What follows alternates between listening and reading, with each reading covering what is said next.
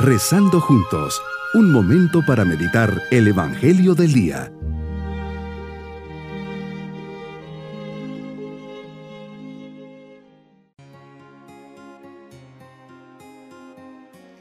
Les saludo especialmente en este día 6 de febrero, memoria del martirio de los santos Pablo, Miki y compañeros, pidiendo especialmente en este día su fuerza e intercesión por todos aquellos que son perseguidos por la fe.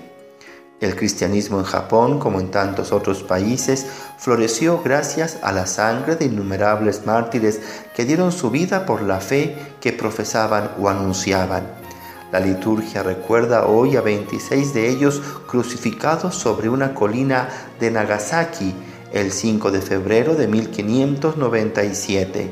3 jesuitas, 6 franciscanos y 16 laicos japoneses catequistas que se habían hecho terciarios franciscanos. Algunos testigos de su martirio relatan los hechos de la siguiente manera.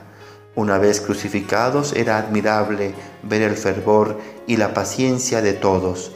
Los sacerdotes animaban a los demás a sufrir todo por amor a Jesucristo y a la salvación de las almas. El padre Pedro estaba inmóvil, con los ojos fijos en el cielo.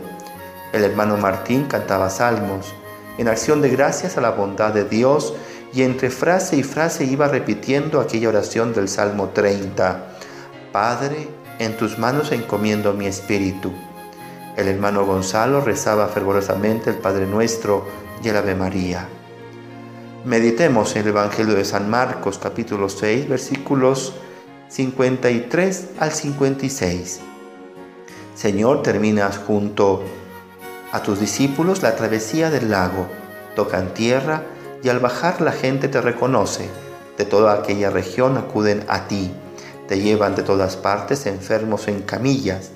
Tienen fe, esperanza, que tú los aliviarás de todos sus males. Tu mirada de amor se clava en el sufrimiento y dolor de todos ellos. Eres el médico de sus cuerpos y de sus almas. Sus seres queridos los ponen en la calle y te ruegan que por lo menos dejes que toquen la punta de tu manto, así como lo hizo la hemorroísa, y lo maravilloso es que cuando te tocan quedan curados. Entro en la escena, ahí estoy yo, un personaje más. Te veo, Jesús, rodeado por los enfermos, los oigo, se quejan, lloran, se lamentan, pero sobre todo se dirigen a ti. Al verte se les abre la luz de la esperanza. Te veo, Señor, y no te cansas de hacer el bien, de mostrarte atento, cercano a las necesidades de aquellas personas de corazón tan grande, lleno de ternura y compasión, sufres con ellos.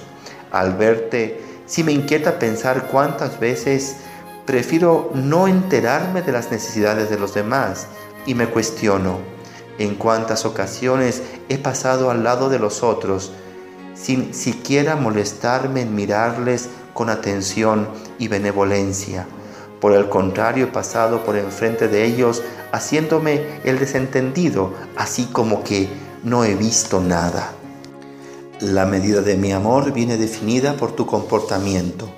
Señor, eres el modelo que siempre busco imitar. ¿Vivo como tú para hacer el bien a los demás? ¿Cuántas veces me excuso pensando que tengo buenas intenciones, pero ahí me quedo y nunca hago nada? Me llamas a crecer en el servicio, en la benedicencia, en la bondad.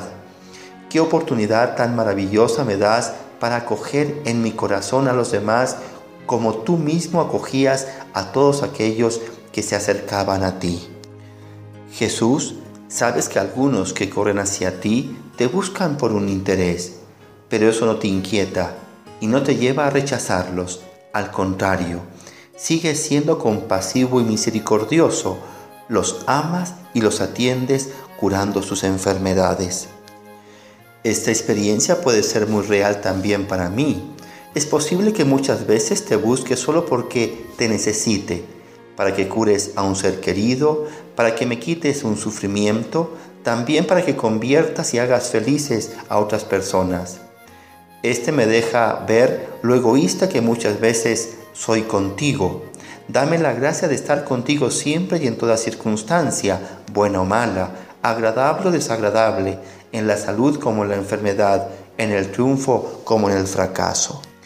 Mi propósito en este día es salir al encuentro de las personas necesitadas, ayudarles, ofrecerles mi tiempo y mis manos para socorrerlas. Aprenderé de Jesús a ser compasivo y misericordioso, sabiendo que la compasión es saber sufrir junto a los demás. No utilizaré a Dios como un bombero de mi vida, como apagafuegos, solo cuando lo necesito. Mis queridos niños, Jesús nos enseña que después de descansar con sus discípulos, se dedicó a curar, sanar y consolar a muchos enfermitos. Él es compasivo y le conmueve ver sufrir a las personas. Por eso les dedica ese tiempo para sanarlas y estar con ellas. Pidamos todos los días por las personas que sufren. Y nos vamos con la bendición del Señor. Y la bendición de Dios Todopoderoso, Padre, Hijo y Espíritu Santo, descienda sobre nosotros y nos acompañe en este día. Bonito día.